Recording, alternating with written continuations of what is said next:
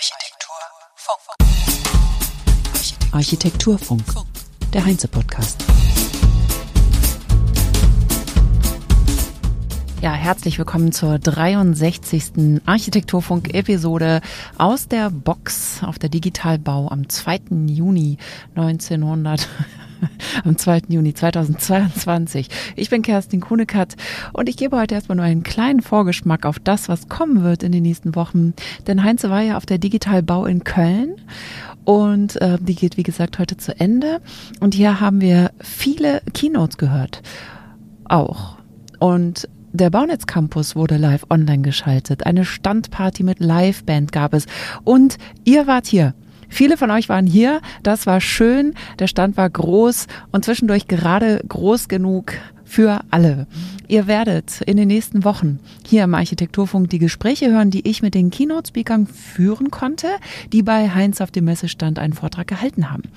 Freut euch unter anderem auf Luigi Serra von Chipperfield Architects, auf Werner Sübey von HPP Architekten, auf Amandus Samsue Sattler von Neuerdings Ensemble, seinem neuen Büro, auf Florian Urban Geddert von äh, Plus 4930 Architekten und einige mehr. Themen werden unter anderem sein die Blockchain-Technologie, parametrische Workflows im Elbtower Hamburg, digitale Bauanträge beziehungsweise das Träumen davon. Wir sind da nämlich noch ein bisschen von entfernt. Holz Holz-Jenga-Bauten, Bauen mit gebrauchten Materialien, agentenbasierte Simulationen, additives Manufacturing und, und, und. Das wird schön. Und ich hoffe, ihr hört dann rein, jeden Donnerstag, nächste Woche geht's los, wenn die Reihe dann startet. Im Hintergrund hört man noch einen letzten Vortrag. Das sind Startups, die hier gerade sich präsentieren. Also es war ein rundes, volles Programm. Und ja, hier noch ein paar auditive Eindrücke.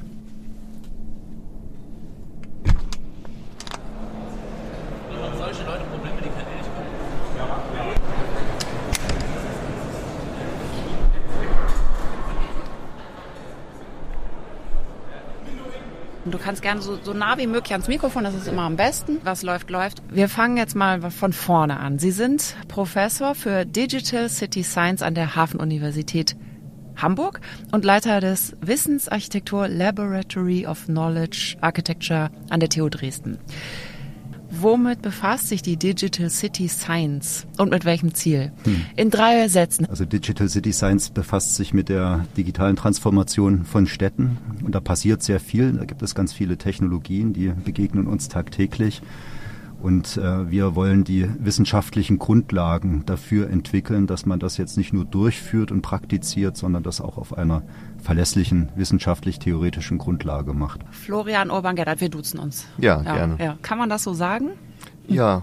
Und ist es ich unterbreche dich sofort. Und ist es weit weg von der Architektur oder ist es äh, ganz nah an der Architektur dran? Ja, für mich ist eigentlich das Faszinierende an Architektur, dass es in so viele Felder eingreift und so viele Felder in Architektur eingreifen. Deshalb finde ich eigentlich so einen ganzheitlichen Begriff da sehr schön, oder wenn man es jetzt so auf Vitruv zurückführt als Mütter aller Künste, fließen einfach so viele Sachen in der Architektur zusammen, dass diese aktuellen Themen eigentlich für mich schon damit eng zusammenhängen oder das beeinflussen. Herr Pfeiffer, wieso sind Sie in der Bundesarchitektenkammer aktiv für den digitalen Bauantrag im PDF-Format wohlgemerkt? Wir sind noch in der Stufe. Wir sind in der Stufe. Ja, gut. Also äh, ich, ich hole nicht zu weit aus, aber ich muss schon sagen, der Computer war immer mein Freund. Also das gehört schon irgendwie dazu. Ne? Man muss irgendwie einen Spaß an diesen digitalen Geräten haben, damit man sich damit beschäftigt. Und deswegen habe ich mich auch bei RKW Architektur Plus um die Digitalisierung gekümmert. Und 2015 haben wir uns dazu entschieden, in das Thema BIM einzusteigen und haben das auch mit großer Wucht und sehr konsequent getan und sind damit natürlich auch sehr gut vorangekommen. Gibt es Vorbildländer ins Ausland jetzt mal geschaut, die da voraus sind vielleicht? Also die Hörer hören jetzt ein Stöhnen von zwei Personen sozusagen. Ich freue mich, dass Sie gute Laune haben. Was man auch wirklich äh, dabei bedenken muss, also die Rechtslage hier in Deutschland ist recht komplex. Und äh, deswegen kann man das auch nicht eins zu eins immer vergleichen mit den anderen Ländern. Also wenn man sich bei uns anschaut, was wir im Bauantrag hier alles abbilden müssen und äh, welche Regeln wir haben. Und also das ist einfach ganz ein schwieriges Thema, das wirklich abzubilden. Und deswegen geht es ja auch darum, inwieweit kann das alles wirklich aus dem Modell rausgeprüft werden, was macht Sinn und wo ist die Unverhältnismäßigkeit dann da, dass man sagt, der Aufwand, das einzugeben, ist dann so groß, ähm, macht das dann überhaupt noch Sinn oder nimmt man dann einzelne Punkte zum Beispiel raus? Also Sie können gerne singen. Ich sage dann Bescheid, wenn, wenn ich es nicht aushalte. Wir sprechen jetzt über das Großprojekt vor Frankfurt, das 2023 fertiggestellt werden soll. Ein Stadtquartier mit einer Brutto-Geschossfläche von 290.000, also rund 300.000 Quadratmetern. Der Entwurf des Quartiers vor Frankfurt stammt von dem niederländischen Büro UN Studio vier neue Hochhäuser und dann ein Sockelgeschoss, was das Ganze verbindet und städtebaulich nochmal fasst. Das ist auf jeden Fall architektonisch, städtebaulich das Besondere.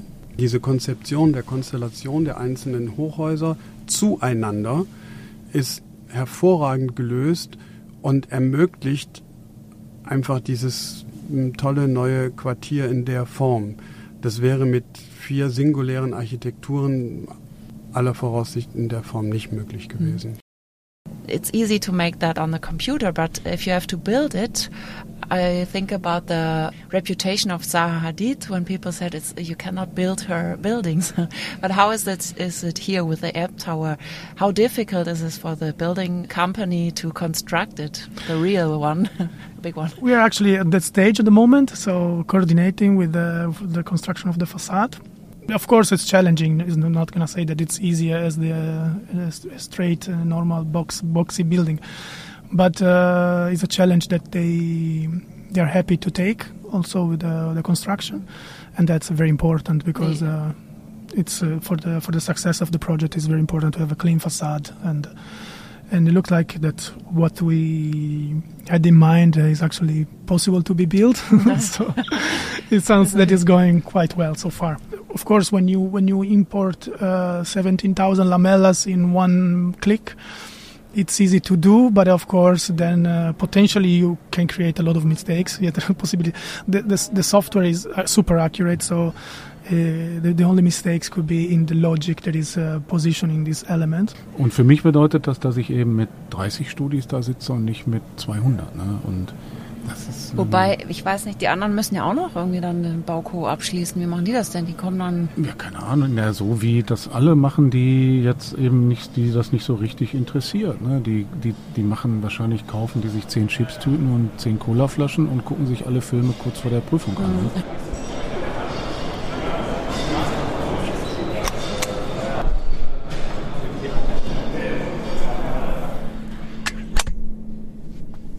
Ja, das war's schon für heute. Ich danke euch fürs Zuhören. Nächste Woche gibt's noch mehr Inhalt. Da tauchen wir ein in ein schönes digitales Thema.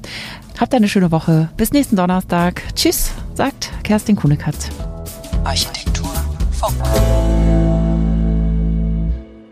Besser später als nie.